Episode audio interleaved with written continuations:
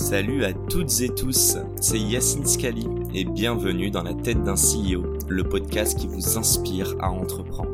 Je vous propose tous les lundis une conversation authentique avec des entrepreneurs et des figures hyper inspirantes pour, je l'espère, vous permettre à votre tour de réaliser tous vos projets et impacter notre société positivement. N'hésitez pas à vous abonner au podcast et nous dire ce que vous en pensez en commentaire. Sans plus attendre, je vous souhaite un excellent épisode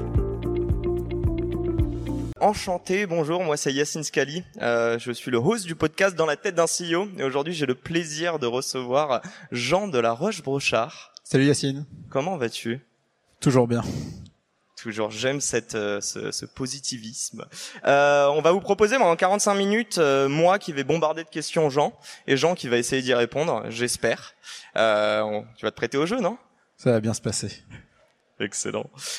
première question qui est toute basique, pourrais-tu te présenter succinctement, s'il te plaît? Yes. Euh, je m'appelle Jean-Laurent Brochard. Depuis sept ans, je bosse avec euh, Xavier Niel, le fondateur de Free, et je m'occupe notamment de Kima Ventures, qui est un fonds d'investissement avec lequel on investit dans maintenant entre 120 et 140 boîtes par an quand même, et qui compte un portefeuille de 1000 boîtes, des petits tickets, 100 à 150 000 euros, dans des entrepreneurs francophones, de la tech, basés partout dans le monde. Je crois que c'est assez clair. Euh, il semblerait qu'on te surnomme le proxy de Xavier Niel. Explique-nous tout ça. Euh, alors, je sais pas qui m'appelle le proxy de ah, Xavier. C'est mon petit doigt qui m'a dit. Ok. Mais euh, ce qui est sûr, c'est que euh, bon, Xavier, c'est un garçon. Il y a il y a trois choses importantes pour bosser avec lui. Il faut être honnête, sympathique et efficace. Et si vous regardez, n'importe quel individu qui envoie un email à Xavier va recevoir une réponse de sa part très rapidement. Et ça, c'est sa réputation, c'est qui il est. Donc quand il confie les rênes de quelque chose à quelqu'un euh, à son image et dont il est 100% propriétaire, parce que c'est le cas de Kima, ce n'est que l'argent de Xavier Niel, bah moi mon job c'est de m'assurer de répondre au moins aussi vite aux emails que lui arrive à le faire et c'est que lorsque bah, j'ai une interaction avec un entrepreneur que s'il rencontre Xavier un jour à un événement n'importe où, qu'il puisse lui dire qu'il a été content des interactions qu'il a eues avec nous, avec l'équipe de Kima. Moi, ma hantise, c'est qu'un entrepreneur envoie un email à Xavier ou croise Xavier et qu'il dise ah euh, j'ai croisé Jean il y a pas longtemps, c'est vraiment un enfoiré quoi. Tu vois ça, ça, ça, ça m'angoisse. Donc mon job, c'est d'avoir au moins la euh, d'avoir la même réputation que Xavier, qui est quelqu'un de très approchable, de très réactif, de très efficace, euh, qui parle pas pour rien dire, et donc on essaye de faire ça au mieux au quotidien. Et j'aimerais parler un petit peu de ta rencontre avec Xavier. Je sais qu'on en a déjà parlé plusieurs fois. Oula, ça t'embête déjà? Non, non, non, vas-y, vas-y. Ouais, je vais être très très précis. Euh, le mariage Xavier et Jean, donc, euh, enfin le mariage professionnel. Euh, selon toi, euh, c'est quoi les deux trois skills qui ont fait que ce mariage s'est très bien passé? Donc, c'est-à-dire la valeur qu'a capté euh, Xavier dans ton, euh, dans toi il y a quelques années déjà c'est hyper difficile de répondre à cette question parce que Xavier, c'est quelqu'un qui se décide très vite. Okay. Et euh, par exemple, je me rappelle il y a quelques années, je lui ai présenté un garçon qui s'appelle Benedetto Levi, qui est le patron de Iliad, donc de Free en Italie. Et ça, c'était il y a 3-4 ans, je pense. Il l'a recruté en 48 heures. Euh, il a un poste énorme, hein, Benedetto, mais il l'a recruté en 48 heures. Moi, Xavier, avant qu'il me recrute, j'ai discuté avec lui deux heures. Avant, on avait échangé des emails et tout, mais je l'ai vu que deux heures. C'était en mars 2015. Quinze jours après, euh, une personne de sa holding me contacte pour me proposer le job. J'arrive en septembre 2015 officiellement, et la deuxième fois que j'ai vu Xavier, c'était en mars 2016. Donc, il s'est passé un an entre ma première rencontre et ma deuxième rencontre avec Xavier, et ça faisait déjà six mois que je bossais avec lui quand je l'ai vu pour la deuxième fois. Et entre temps, on a échangé plein d'emails. Moi, quand j'ai contacté Xavier pour la première fois, je l'ai contacté pour lui présenter Capitaine Train. Quand j'ai su que Jérémy Bérébi, qui s'occupait de son fonds d'investissement, était en train de partir, je me suis dit, bah, il y a une opportunité, je sais pas ce qu'elle vaut, mais en gros, je vais jouer mes cartes. Et jouer mes cartes, ça veut dire quoi? Ça veut pas dire être lourd. Ça veut pas dire lui dire, vas-y, j'ai vu que Jérémy partait, je veux le job, envoie, je suis chaud. C'est de se dire, bon, euh, il cherche du deal flow, il cherche probablement à bosser avec quelqu'un qui va pas lui prendre du temps, mais lui faire gagner du temps, et quelqu'un en qui il peut avoir confiance. Donc régulièrement, j'ai commencé à lui envoyer des deals. Et puis ça a été comme ça pendant euh, toute la fin d'année 2014 et début 2015. Et début 2015, sur un deal en particulier, qui s'appelle We Do Gift, qu'on a revendu après euh, un grand groupe et sur lequel on a quand même fait 20, 20 fois la mise, donc je suis content. Euh, euh, quand je lui ai envoyé We Do Gift, il m'a dit euh, bah coucou Jean, quand est-ce que tu passes me voir? Et c'est là que ça a déclenché notre première rencontre. Mais ça faisait quand même 4, 5, 6 mois qu'après Capitaine Train, je continuais de lui envoyer des deals. Et quand je lui ai présenté Capitaine Train, je lui ai pas dit il faut que je te présente Capitaine Train, je viens au meeting. en gros, j'ai pas fait ma groupie. Il est allé au meeting tout seul. Il a rencontré Jean-Daniel Guillaume, le CEO. Euh, il était ok pour faire le deal. Et en fait, euh, on a laissé les choses se faire naturellement. Donc je pense que ce qui a créé la relation, ou enfin le, match avec Xavier, euh, c'est finalement un ensemble d'échanges qui se sont faits de manière très organique pendant 5-6 mois, sans forcer le destin. Même si secrètement, c'était le job dont je rêvais deux ans auparavant, en me disant que jamais je l'aurais. Et ça, c'est dingue. Il y a plein de choses sur lesquelles j'aimerais rebondir. Déjà, tu parles de We Do Gift. Euh, c'est mon premier stage, donc j'imagine que tu as ah, rencontré, euh, c'était Jérôme Proust. Exactement. Ben, été son bras droit, donc on le salue. Moi, j'aimerais savoir très concrètement sur euh, We Do Gift qui est arrivé sur euh, euh, un marché oligopolistique, donc trois énormes acteurs sur un marché de plus de 3 milliards. donc pour présenter un petit peu, il gère tout ce qui est chèque cadeau de, des employés et aujourd'hui encore plus large. Qu'est-ce qui t'a tapé en fait dans l'œil quand toi tu as entendu parler de We Do Gift? Et pourquoi tu as voulu rencontrer Jérôme justement? C'est la value prop, c'est la tech Moi, quand j'ai rencontré Jérôme, il m'a dit, je suis euh, directeur d'une division chez Atayen, qui était une boîte de conseil. Mon job, c'est de faire du chiffre, et de faire du chiffre de manière rentable. Et là, j'attaque un marché, euh, qui est un marché sur lequel, en fait, qui est le marché du chèque cadeau, qui est pas un marché énorme, mais qui est un marché sur lequel, si tu mets la bonne énergie, il n'y a pas de raison que tu n'y arrives pas. Et personne n'a envie de s'y attaquer. Et en fait, ce qui m'a convaincu chez lui, c'était son énergie avant tout. C'était que c'était un mec qui voulait faire du business et qui voulait le faire de manière euh, très pragmatique, très sérieuse. Et d'ailleurs, il a levé peu d'argent. Grâce à ça, nous, on en a gagné beaucoup. Et la boîte s'est pas vendue très cher, mais elle s'est bien vendue. Nous, on a été entrés dans des bonnes conditions et ça a été un deal exceptionnel. Et ça, c'est typiquement le genre de deal qui est euh, qui est pas ce que tu trouves dans un marché haussier comme celui qu'on a connu les, dix dernières années, mais euh, en fait c'est ça le vrai business quoi. C'est des mecs qui avec peu de moyens, beaucoup d'énergie, arrivent à déplacer des montagnes et à créer des belles histoires. Alors ouais, ça valait pas un milliard, ouais ça valait même pas 100 millions, mais putain il l'a fait quoi. Il a transformé l'essai. Et ça c'est cool. Tu, je rebondis, hein, tu nous parles beaucoup d'humains en fait. On parle ni de tech, ni de produits, pas même de marché. Tu nous parles beaucoup d'humains, des personnes qui en ont envie. Euh, faut qu'il y ait une passion, de la résilience. Je vais parler du réseau. Est-ce que pour toi aujourd'hui, et là je te mets toi en tant que euh, qu'investisseur, est-ce que c'est peut-être ton premier asset? Et si c'est le cas, ou s'il y a d'autres choses, mais déjà sur le réseau, comment tu le crées? Comment on peut créer un réseau pour des personnes qui veulent être VC demain? Comment est-ce qu'on crée un réseau? Je pense qu'il faut être identifié sur euh, quelque chose d'unique, ou en tout cas un sentiment unique qu'on partage avec les gens ou qui vous identifie quoi. Si, si euh, euh, donc chez moi, donc j'habite à Aix-en-Provence, on a un bassin avec des carpe Toutes les carpe se ressemblent. Mon fils, il a jeté son dévolu sur une petite carpe qui a une couleur argentée. Et en fait, quand elle est dans l'eau comme ça, elle, elle scintille un peu. Et en fait, il faut arriver à scintiller dans ce bassin parce qu'on est tous en fait un petit poisson dans un grand bassin quoi. Donc comment est-ce qu'on arrive à te à te à te voir dans ce dans ce bassin-là? Et donc ce truc-là est super important. Moi quand je suis rentré chez Kima, la chance que j'ai eue, c'est que j'avais rien à faire parce qu'en fait, l'aura de Xavier, l'aura de Kima a fait que j'ai été mais en fait, j'ai été submergé. Donc mon job c'était pas de créer une euh, une, une identité ou, ou tu vois sur le marché, c'était de me dire, OK, le fait que je sois submergé, il faut que je réponde bien à toutes ces sollicitations pour que les gens en gardent un bon souvenir, pour qu'ils puissent parler de moi en bien et que ça finisse par se savoir, tu vois.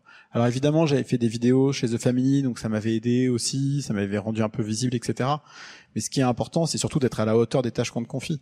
Et quand tu es ici, ton job, c'est de répondre à tout le monde, c'est de répondre rapidement, c'est de répondre parfois de manière un peu expéditive, mais de manière polie. Euh, c'est de dire aux gens ce que tu penses et, et, et de manière qui n'est pas euh, un, jugement, mais qui est plutôt euh, une analyse ou un feedback. Euh. Mais en fait, les entrepreneurs, ils en chient toute la journée. Toi, quand tu es investisseur, bah en fait, euh, t'en chies pas du tout, que les choses soient claires. Et donc ton job quand tu es dans cette position-là, c'est vraiment de donner ton max. Et j'ai souvent tendance à dire, moi j'ai le meilleur job du monde parce que je passe mon temps à rencontrer des gens qui veulent bâtir des trucs cool. Euh, c'est un job qui est facile parce que c'est pas moi qui bosse, c'est les entrepreneurs. Et c'est un job qui est confortable parce que même si deux tiers de mes boîtes plantent, je vais quand même gagner beaucoup d'argent à la fin. Donc quand tu as cette chance-là, bah faut que tu fasses, euh, faut, qu'en face les responsabilités, tu les tiennes quoi. Et déjà tenir ses responsabilités quand tu es investisseur, c'est, enfin c'est quelque chose à faire parce que tu as tendance à être happé par la simplicité de, du, du job. Et je suis désolé, hein, moi les, les collègues VC me tapent sur la gueule quand je dis ça, mais c'est gratos. Oui, plus de la moitié des VC, euh, et excusez-moi du terme, cela touche grave.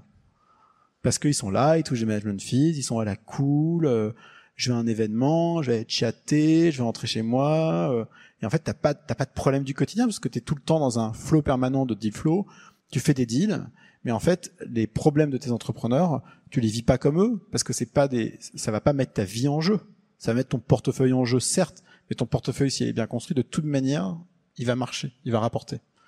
Donc, euh, faut être à la hauteur, tu vois, des responsabilités qui te sont confiées quand tu es investisseur. Je pense que c'est le premier truc. Et puis, euh, trouver ce qui te fait scintiller dans le bassin, quoi. Ok, quand tu parles de scintiller, euh, si je comprends bien, c'est quand même une sorte de passion aussi. C'est des choses sur lesquelles tu as envie de t'intéresser et qui te démarquent des autres. Donc c'est pas justement euh, rajouter plein de personnes sur LinkedIn ou autre, mais c'est vraiment t'approprier, je sais pas si c'est une industrie, si c'est un secteur ou autre, ou une tech même. Ouais, c'est c'est tu sais quand on rencontre des entrepreneurs, on leur demande toujours c'est quoi leur secret de sauce. Mm-hmm. Euh... Et donc moi je sais pas ce que c'est exactement ma secret de sauce, mais ce que je peux dire c'est que j'essaie d'être efficace et c'est important. J'essaie d'être très direct et honnête avec les entrepreneurs. Et j'essaie d'être très supportif. Et ça, c'est les trois choses euh, qui, qui, qui m'animent quand euh, j'échange avec un entrepreneur, qu'il soit dans le deal flow ou dans le portfolio. Euh, voilà. Et mais je sais pas, tu sais quoi, faudrait faire un survey, je, je sais pas. J'ai jamais dit que mes questions seraient faciles. Hein mais tu m'as dit challenge moi. Et d'ailleurs, je vais continuer dans le challenge. Euh, j'ai une question, euh, en tout cas, qui, qui, me tient un peu à cœur. Euh, moi, j'ai commencé en VC pendant deux ans, euh, et pour plein de raisons, au final, aujourd'hui, je suis passé côté startup. Euh, je te rejoins. Je pense que c'est un job où à plus de 50% du temps, tu pourrais le faire gratuitement si tu es curieux et que tu as envie de rencontrer des gens. Est-ce que tu te vois aujourd'hui à tes débuts, donc dis-moi si je me trompe, mais il me semble que tu n'as pas été entrepreneur, Aujourd'hui, euh, on a euh, une flopée de fonds qui aujourd'hui en plus se rebrand en disant un fonds par les entrepreneurs pour les entrepreneurs. Est-ce que tu penses sincèrement que après, euh, donc je crois que tu avais bossé trois quatre ans en finance et ensuite tu es rentré en VC. Est-ce que ce pont est encore faisable aujourd'hui? Est-ce que tu aurais cette légitimité? Euh, c'est une bonne question. Je, je sais pas ce qui moi m'a donné envie de faire de l'investissement à l'époque, c'est que quand j'étais leveur de fonds, donc moi je travaillais en, en, cabinet de conseil pour aider les entrepreneurs à lever de l'argent, c'est que j'arrivais à spotter des gens dans lesquels personne croyait. J'étais, j'avais la certitude absolue qu'ils avaient, qu'ils allaient réussir, et j'avais raison contre tout le monde. Et Capitaine Train, ça a été, ça a été mon, mon fait d'arme. C'est le truc que personne voulait faire et sur lequel on a killé le game. Et c'était extraordinaire d'avoir ce sentiment-là. Et c'était pareil avec Zenly. Et donc, euh, tu vois, on parlait de qu'est-ce qui te fait scintiller. Bah, moi, ce qui me fait scintiller, c'est que j'arrive à faire des deals dans lesquels personne ne croit et qui finissent par marcher, quoi. Et j'aime ce, ce, challenge de faire une course dans laquelle personne voudrait s'engager ou, personne croit en toi et tu termines premier à la fin. Et donc, euh, je crois pas que c'est une question de est-ce que tu as été entrepreneur euh, ou euh, investisseur avant ou c'est quoi le meilleur pont. Mais ce qui est sûr, c'est que si t'as pas, tu vois, une véritable envie, une véritable détermination. Si t'as pas envie de gagner, mais ça sert à rien de faire le job, quoi. Et moi, je, je, je, j'attaque pas les, les investisseurs qui me disent, euh, on est un fonds d'entrepreneurs pour entrepreneurs. Mais ça suffit pas, tu vois. Et d'ailleurs, ces entrepreneurs-là, les skills qu'ils avaient il y a 5 ou 10 ans, est-ce que ces skills, ils sont encore valables aujourd'hui? Ça se discute. Moi, je préfère présenter à des entrepreneurs, mais les entrepreneurs à des gens qui sont encore dans le jus, qu'il y a des gens qui étaient dans le jus, tu vois. Donc euh, tout se discute. C'est pas une les, les, les, les, investisseurs peuvent se brander comme ils veulent. C'est pas leur brain qui fait leur valeur, tu vois. C'est pas parce que tu étais entrepreneur ou investisseur ou tu étais un ancien McKinsey guys que euh, tu es plus malin que les autres. Et aux États-Unis, si tu regardes euh, des, des gens comme euh, Fred Wilson ou comme Peter Fenton chez USV et chez Benchmark, ce n'étaient pas des entrepreneurs, ça fait partie des investisseurs les plus successful de leur génération depuis plus de 15 ans. Donc bon. Tu nous as parlé de boîtes sur lesquelles tu aurais parié, là où tous les autres ne pariaient pas. Tu me vois venir. Est-ce que tu peux nous donner un petit exemple? Et au-delà de la boîte, bon, peut-être nous expliquer ce qu'elle fait, mais surtout, qu'est-ce qui, toi, t'a tapé dans l'œil, là où tous les autres ont dit c'est un no-go? Et tu t'es dit non, non, les autres se trompent et cette boîte va réussir. J'ai beaucoup parlé de Capitaine Train et de, Zenny, donc je vais pas m'étaler là-dessus. la boîte dans laquelle on a investi le plus d'argent, et, ça a été très dur pendant le Covid, on s'est bien accroché, mais je suis très heureux du résultat actuellement parce que c'est une boîte qui fait presque, enfin cette année qui fera peut-être un milliard de, volume, donc euh, c'est énorme. C'est une boîte qui s'appelle Dice, D-I-C-E. Ça paraît bête, ça fait de la vente de tickets pour les concerts. Et moi, quand j'ai rencontré l'entrepreneur en 2018, sur la reco de Tony Fadell, euh, le fondateur de Nest, qui était chez, qui avait créé l'iPod et l'iPhone chez Apple avant. J'ai rencontré un, un, garçon qui m'a qui m'a parlé de l'état du marché du ticketing, des Ticketmaster, des Live Nation, des C-Tickets, de tout ça, de, de espèce de, de, de, mastodontes qui existent depuis 20 ans, qui ont jamais été digitalisés, qui en ont rien à foutre des fans, rien à foutre des salles, rien à foutre des artistes, dont la moitié des tickets des meilleurs concerts sont revendus sur des plateformes de secondaire et ça leur est complètement égal. Et je me suis dit, c'est dingue. T'as des centaines de millions de gens qui vont à des concerts chaque année et les gens qui sont responsables de leur fournir l'expérience entre leur volonté d'aller à ce concert et le concert échouent complètement sur la chaîne de valeur. Et lui m'a pitché comment est-ce qu'il allait transformer ça sur un marché qui était extrêmement dur, mais sur lequel il y avait énormément de résilience. Et il rentrait par les petites salles de concert, par euh, en fait euh, les petites allocations de tickets, et il remontait la chaîne. Quand le Covid est arrivé, ça a été horrible parce que ton business euh, passe de 100% à 0%. En plus, c'est une boîte qui était encore petite. Hein, il faisait pas 100 millions de volume par an. Et à ce moment-là, on s'est rendu compte que c'était le moment qui allait lui le fragiliser, mais il était petit, mais qui allait fragiliser les autres acteurs avec une magnitude énormissime. Donc on l'a refinancé immédiatement au démarrage du Covid pour choper les bonnes allocations dans des villes comme Londres, New York, etc. Et aujourd'hui, c'est une boîte iconique qui euh, devait mourir il y a deux ans et qui va euh, terminer l'année avec euh, plus d'un milliard de bookings de, de, de, de tickets de concert et qui a complètement transformé la relation avec les salles, avec les artistes, avec les fans. Et personne, personne, personne, personne n'y croyait. C'était, enfin, c'était hyper dur de lever de l'argent pour cette boîte. Bon, bah, l'année dernière, ils ont levé 100 millions avec SoftBank. Et je serais pas surpris qu'il avait un très beau tour cette année. Et ça y est, ils sont en track pour devenir une boîte iconique du marché du live entertainment, qui est un marché monstrueux. Et ça, euh, je me suis accroché. Et même Xavier me disait, mais tu t'accroches pas un peu trop sur celle-là et tout. Et en fait, euh, non, parce que les fondamentaux étaient là, parce que le fondateur avait euh, les skills, l'énergie, il était bien entouré, et il avait envie de gagner, quoi. Et aujourd'hui, il gagne. Et ça me fait, enfin, il serait dingue. mort si t'avais pas fait ce bridge, le refinancement pendant le Covid? C'est possible. Ok. J'aimerais savoir euh, par rapport aux boîtes du portfolio. Il y en a beaucoup, donc on parle, en tout cas entre le pré-seed, seed ou seed série A, énormément de boîtes qui n'arrivent pas à passer justement au stade de financement d'après. Euh, en moyenne, combien de boîtes en pourcentage vous aidez versus vous vous dites, euh, bah, on, vous a donné le ticket d'entrée comme tout le monde, on n'ira pas faire un ramp-up en termes de, de, financement? Donc on a plus de 1000 boîtes en portefeuille et un investisseur pourra te raconter ce qu'il veut et deux tiers de son temps, c'est du temps à faire des deals. Ce n'est pas du temps à accompagner ces boîtes. On est dans le coup parce qu'on accompagne les entrepreneurs et puis rapidement, notre job, c'est de passer le flambeau à d'autres investisseurs qui sont à d'autres stades de financement. C'est de passer le flambeau à des board members qui sont des gens indépendants, qui sont incentivés à la réussite aussi, qui ont de l'expérience opérationnelle et qui peuvent aider les boîtes. Un investisseur qui te dit, moi, je vais être encore utile dans cinq ans, il a un problème. Parce que dans cinq ans, tu es censé être devenu obsolète en tant qu'investisseur, surtout quand tu étais en seed. Donc nous, notre job chez Kima, c'est de financer plus de 100 boîtes par an, quand on finance ces boîtes, on finance pas des boîtes dont on pense qu'elles vont réussir nécessairement. On pense qu'on finance des entrepreneurs sur des opportunités de marché dans lesquelles on croit, et on pense que ces entrepreneurs ils vont progresser.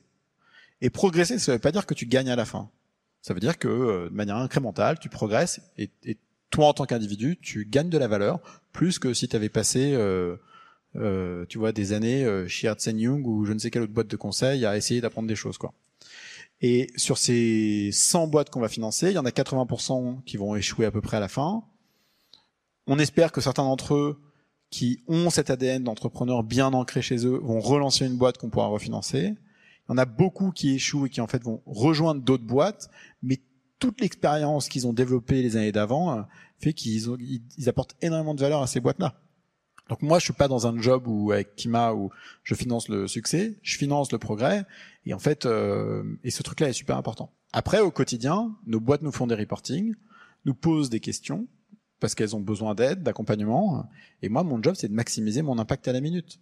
L'entrepreneur qui me dit j'ai besoin de deux heures de ton temps pour te pitcher un plan stratégique à cinq ans auquel je veux, tu vois, sur lequel j'ai besoin de ton avis, bah, en fait, je suis pas la bonne personne.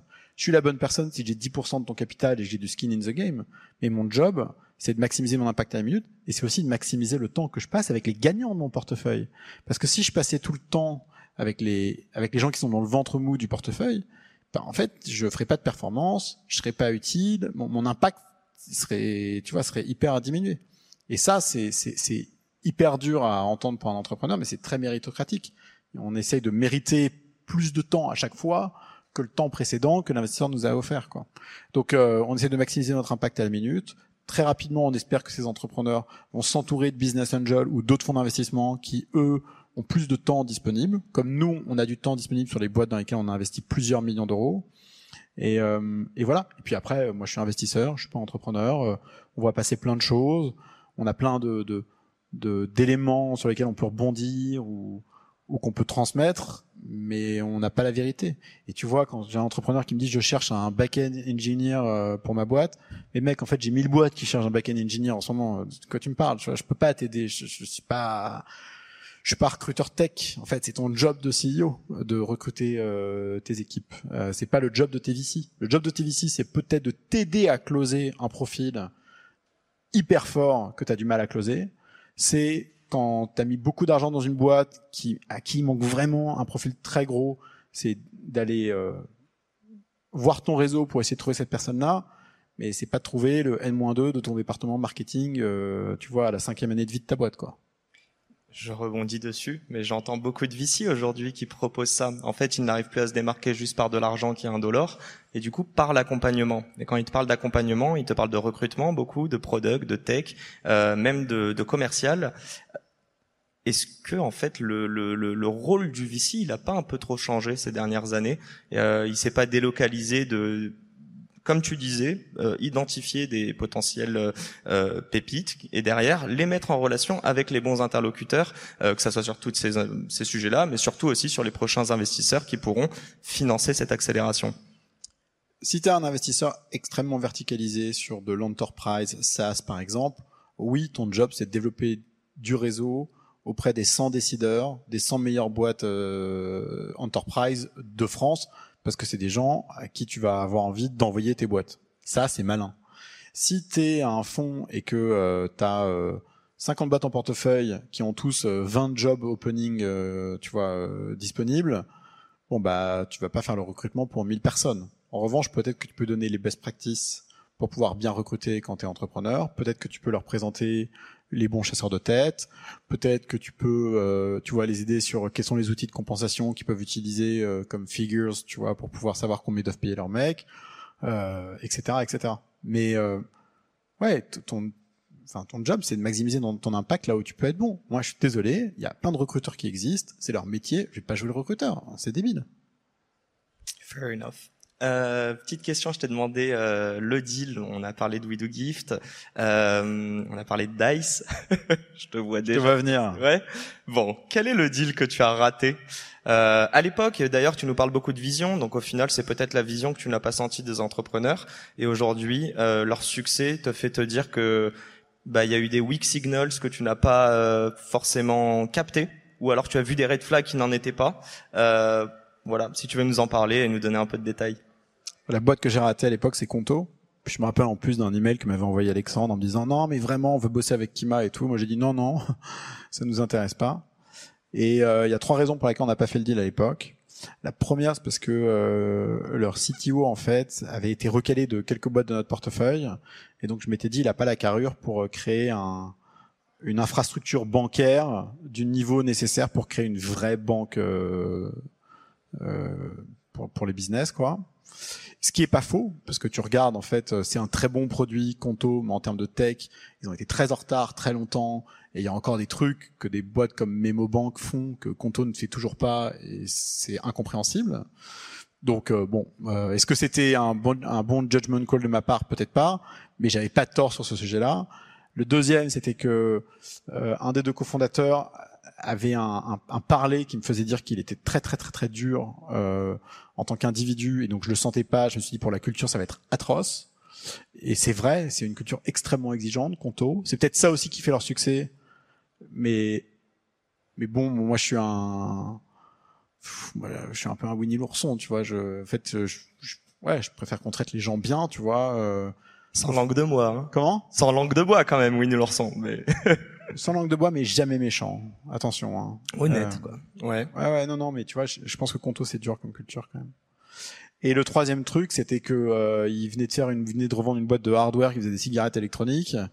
Euh, L'un des fondateurs, euh, c'est le fils du patron de BNP Paribas, et il veut faire une banque. Je me dis que c'est un petit coup opportuniste d'une boîte qu'il a envie de vendre 200 bars euh, dans quelques années au premier venu, quoi.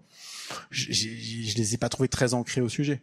Alors qu'en réalité, si j'avais été plus malin J'aurais dû creuser ces trois points-là, en disant votre CTO, j'ai pas des très bonnes refs, qu'est-ce qui m'explique que, enfin, tu vois, qu'est-ce qui peut me faire croire que en fait, euh, il va dérouler? Et il m'aurait pitché la vision produit versus la, versus la vision tech. J'aurais pu confronter un des deux cofondateurs qui m'aurait dit attends, moi je suis peut-être pas facile à vivre, mais en même temps c'est ça qui fait que mes équipes elles délivrent, et donc il va falloir que tu fasses avec. Et c'est pas parce que je les pousse à délivrer que euh, on atteint des extrêmes. Et sur euh, et sur Alexandre j'aurais pu lui demander, tu vois, qu'est-ce qu'il, tu vois, il aurait pu me parler de sa relation à la banque parce que en fait cette relation à la banque, il l'a aussi à la maison avec son padré. Et il m'aurait expliqué pourquoi est-ce qu'il était vraiment passionné par le sujet et pourquoi c'était pas un sujet opportuniste. Et en fait, j'étais bête, j'ai pas creusé. Voilà, c'est con. Euh, bon, je vais quand même parler de Conto rapidement, hein, mais Conto, euh, une des plus grosses licornes, euh, enfin en termes de valo aujourd'hui. Euh, donc comme a dit Jean, très belle boîte, très beau très belle boîte. Mais d'ailleurs, tu es client, il me semble. Donc voilà, euh, qui donc c'est une néobanque pour euh, les freelances et les euh, euh, les petits business ou business intermédiaires. Euh, juste pour terminer sur Conto, montre ton enthousiaste. Non, très, très rapidement, donc tu l'as dit, au final, tu as pas fait ce pari. Aujourd'hui, la boîte a réussi entre guillemets ou est en train de réussir. Une culture qui est quand même hyper exigeante. Euh, un produit, en tout cas la tech, le produit est plutôt beau, mais la tech euh, derrière, elle est peut-être pas encore optimale. Euh, tu parlais de MemoBank avant. Qu'est-ce qui fait qu'ils réussissent? Comment, pourquoi, selon toi, pourquoi ils ont réussi et comment ils ont réussi à lever euh, un demi million, un demi milliard, pardon, cette année?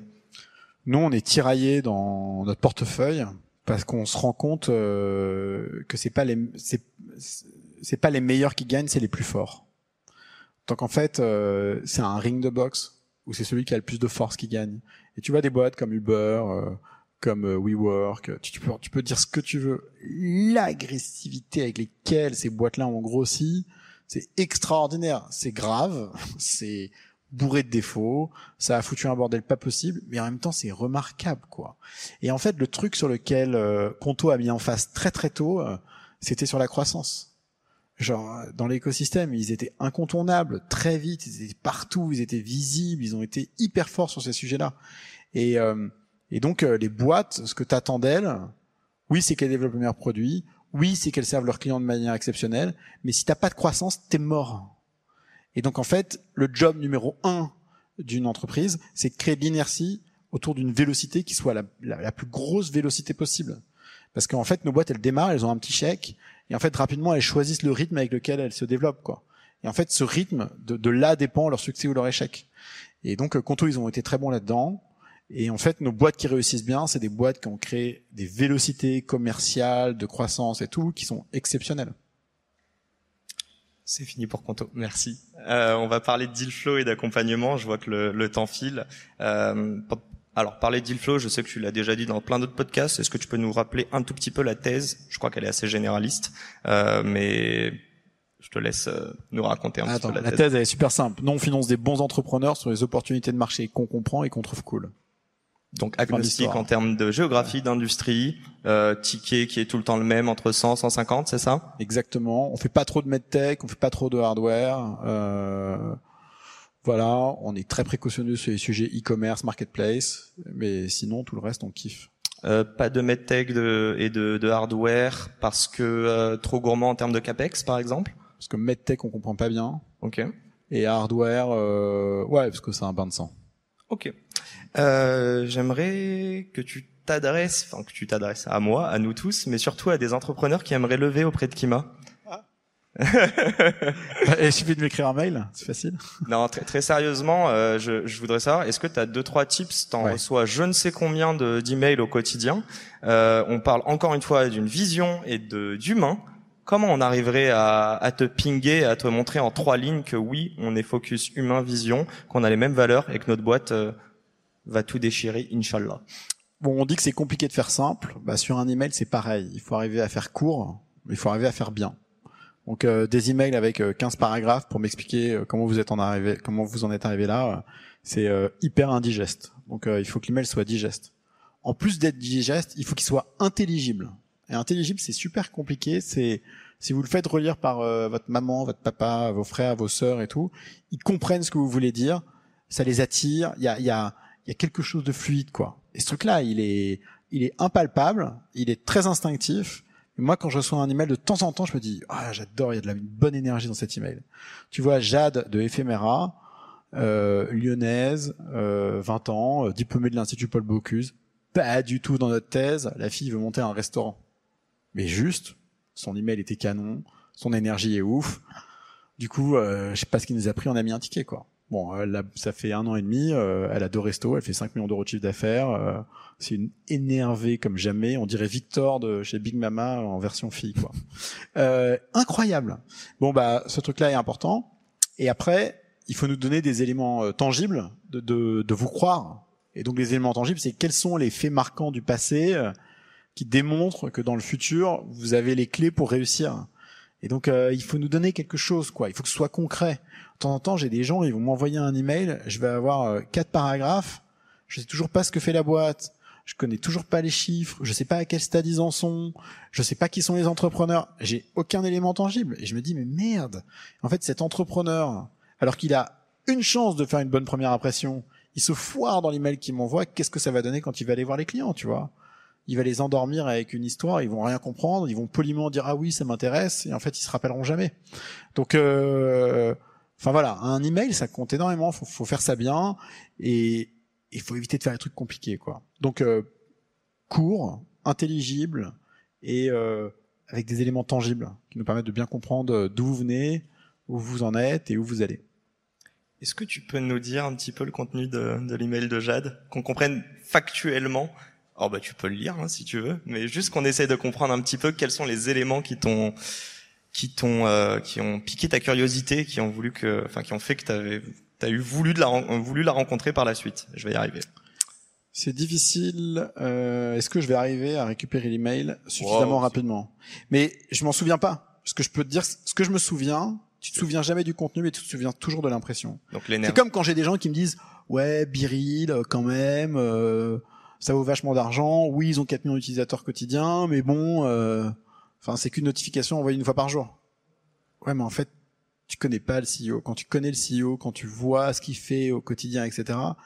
j'ai, moi, ce mec-là me donne une impression qu'il est en mission, qu'il est bon, qu'il progresse, qu'il va réussir, quoi. Et c'est quasi instinctif. Et je me rappelle, tu vois, je l'ai croisé euh, une fois, euh, une heure et demie, et je savais immédiatement qu'on voulait financer sa boîte. C'était dingue. Donc il y a des. Je vais pas le réussir à le retrouver l'email ouais, de Jade. Grave. Et donc c'est vraiment ouais cette impression quoi. Ok, mais c'est moins en fait au final, euh, si je comprends bien, sur le contenu du mail, c'est plus sur, euh, je sais pas si on peut appeler ça la punchiness, mais en fait à quel point la personne va euh, droit au but et t'explique un petit peu ses ambitions, malgré que ce soit une boîte qui n'est pas du tout tech, hein, parce que là tu nous as parlé d'un restaurant par rapport à Jade. Ouais. Là, on t'a perdu, Jean. bah non, je récupère l'email. Attends, je vais le retrouver. Qu'est-ce qu'elle m'a dit? Euh... Je sais plus, elle avait envoyé un... Elle est marrante. Monsieur Niel, bonjour. Elle est mignonne, tu vois, elle a 20 ans. Euh, J'ai lu sur Internet que vous répondez qu'au mail court. Alors, je vais essayer d'aller vite. Bon, c'est mal parti, t'as déjà fait une phrase et demie, là. Hein. C'est bon. Euh, je vous ai déjà envoyé un mail, mais vous n'avez pas répondu, alors j'insiste. Tu vois? Elle est résiliente, j'aime bien. Euh, on est trois diplômés de l'Institut Paul Bocuse, tac, tac, tac. On a fait un truc qui s'appelle éphéméra. Voici le principe. Clac. Voilà pourquoi c'est bien. Clac. Voilà comment on fait. Clac. Euh, présentation des gens de sa team en trois lignes. Voilà quand est-ce qu'on a commencé. Voilà où on en est. Voilà où on veut aller. Euh, tac. Mais on a envie de se développer. On aimerait bien avoir votre avis. Boum. Et en fait, Xavier me renvoie le, le message. Euh, et je sais pas, j'ai bien senti le truc, tu vois, j'avais une bonne intuition. Donc on s'est parlé. Et voilà. Incroyable. Pour Super parler énergie. de deal flow, merci en tout cas d'avoir partagé. On salue Jade. Je sais pas si peut-être qu'elle nous regarde. Euh, je t'en parlais juste avant. Je voudrais juste euh, que tu nous expliques. Donc, on va parler de inbound, outbound.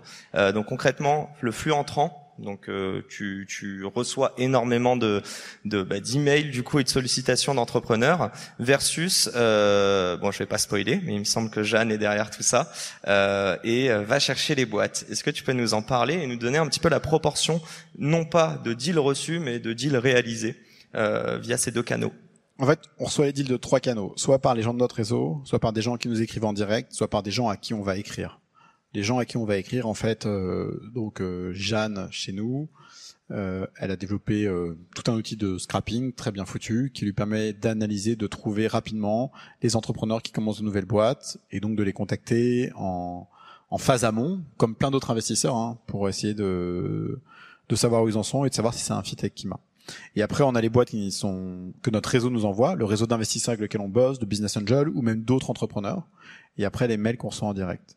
Je pense que la proportion de deals qu'on fait, c'est deux tiers à trois quarts des gens de notre réseau et un tiers à un quart euh, outbound et gens qui nous écrivent en direct, avec une proportion de un tiers de gens qui nous écrivent et deux tiers de gens euh, à qui on va écrire. Mais je te dis ça au doigt mouillé, quoi. Et honnêtement, pourquoi ils vous écrivent, selon toi? J'en ai aucune idée, mon vieux. Je... Souvent, ils commencent par ah, j'ai entendu dans un podcast et hop. Ça, ah, voilà. ça c'est toi du coup. non, non, ma question est simple. Est-ce qu'ils pensent que euh, un ticket de 100, 150 k est plus accessible, sachant que vous faites 100 deals par an euh, ou même plus hein, Tu disais 120, 130 versus d'autres fonds. Euh, Est-ce qu'ils se disent ouh là là, je vais peut-être parler avec Jean et Xavier. Selon toi, hein, qu'est-ce qui les attire? Quand tu es entrepreneur et que tu lèves de l'argent, ton job c'est de contacter tout le monde sans exception pour maximiser tes chances de réussir. Donc forcément, on rentre dans la case des gens à contacter, quoi. Tu vois, t'es, tu fais partie des, des options. Euh, tu sais, faut cliquer, quoi. Tu t'envoies un mail à Kima, ça, ça mange pas de pain. Si t'es un peu malin, tu trouves une intro. Et sinon, t'envoies un mail à Kima en direct. Tu sais qu'on répond. Vas-y, fonce. C'est vraiment euh, aussi simple que ça. Et après, euh, moi, j'aimerais bien pouvoir dire à tous les entrepreneurs, non, mais tu vas voir, oui, on investit dans beaucoup de boîtes, oui, on a beaucoup de boîtes en portefeuille, et non, je suis pas euh, proactif avec toi, mais oui, je vais être réactif et tu verras que notre valeur à l'euro donné est bien plus importante que tous les investisseurs. Mais malheureusement, ce n'est que ma parole contre celle des autres. Un roadshow chez Kima, donc euh, le temps entre le premier contact... 30 minutes. 30 minutes et un yes, no ou no go. Ouais, c'est ça. Généralement, on fait un call avec un entrepreneur. On dit 30 minutes. La vérité, c'est qu'au bout de 10-15, on sait si on est intéressé ou pas. Mhm. De temps en temps, on peut avoir des doutes. Du coup, on fait un deuxième call, troisième call pour euh, voilà répondre à quelques questions, mais on se décide très très vite. Et t'as pas besoin de les rencontrer en physique? Non. Ok. Tu sais, nous on faisait déjà plein de deals à l'international sur Zoom. Bon bah là c'est pareil, euh, sauf que, enfin c'est pareil quoi. Ok. Et j'ai pas vu la différence entre pré-Covid et post-Covid entre nous. Et vous êtes trois, toi, Alexis et Jeanne. Vous trois faites des deals, c'est bien ça? Alors, euh, ouais, tous les trois ont fait des deals. Chacun a la liberté de faire le deal euh, qu'il veut, en fait, euh, parce que tu sais pas. euh, Enfin, c'est facile de juger un deal en cidre, hein, mais en réalité, il faut donner sa chance à tout le monde. On fait juste attention à ce que les uns et les autres fassent pas trop de bêtises, et quand on a un doute, on en parle à, tu vois, à l'un ou l'une, et, et puis on fait un deuxième call pour pour checker. Et sinon, on est assez libre. Et après, il y a, on a toujours un stagiaire qui passe chez Kima pendant six mois en ce moment c'est Baptiste, et, euh, et qui nous aide sur beaucoup d'aspects euh, administratifs, euh, suivi du portefeuille, onboarding des boîtes, etc. Voilà. J'ai une question, mais je te la poserai à la fin. J'aimerais parler juste de l'accompagnement rapidement. Euh, tu l'as dit toi-même, plus de 1000 boîtes dans, la, dans, dans, dans votre portfolio. Euh, certaines sont mortes, d'autres vivent déjà très bien et tu as, je pense, l'accompagnement refilé aux successeurs en termes d'investisseurs. Euh, déjà, qu'est-ce que toi tu fais, même si tu nous en as parlé au début, tu ne vas pas sourcer du recrutement pour eux ou des, euh, potentiels partenariats. J'aimerais savoir qu'est-ce que toi tu peux leur apporter en expertise, disons euh, entre 0 et 6 mois après qu'ils aient été, euh, qu'ils aient reçu le, premier chèque de, de Kima? Euh, rapidement, on va les connecter au bot de notre portefeuille pour qu'ils aient un sens de, de, de où est-ce qu'ils sont par rapport aux autres, leur donner un peu de référentiel. Mais surtout, mon job, c'est de leur apporter de la clairvoyance c'est de leur dire quelque chose qu'aucun autre investisseur leur dira et dont ils estiment que la pertinence est plus élevée que tout ce que leur a dit les autres.